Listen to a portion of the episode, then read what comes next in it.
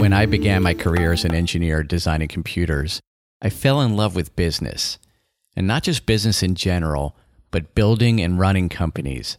In particular, I wanted to lead a company. My dream was to be a CEO. That goal in itself wasn't necessarily good or bad. However, my strong desire to be the CEO was definitely not helpful. I saw every encounter through the lens of will this propel me or hold me back from my dream? I'm reminded of these powerful introspective lines from A Course in Miracles. What you wish is true for you, nor is it possible that you can wish for something and lack faith that it is so. Wishing makes real as surely as does will create.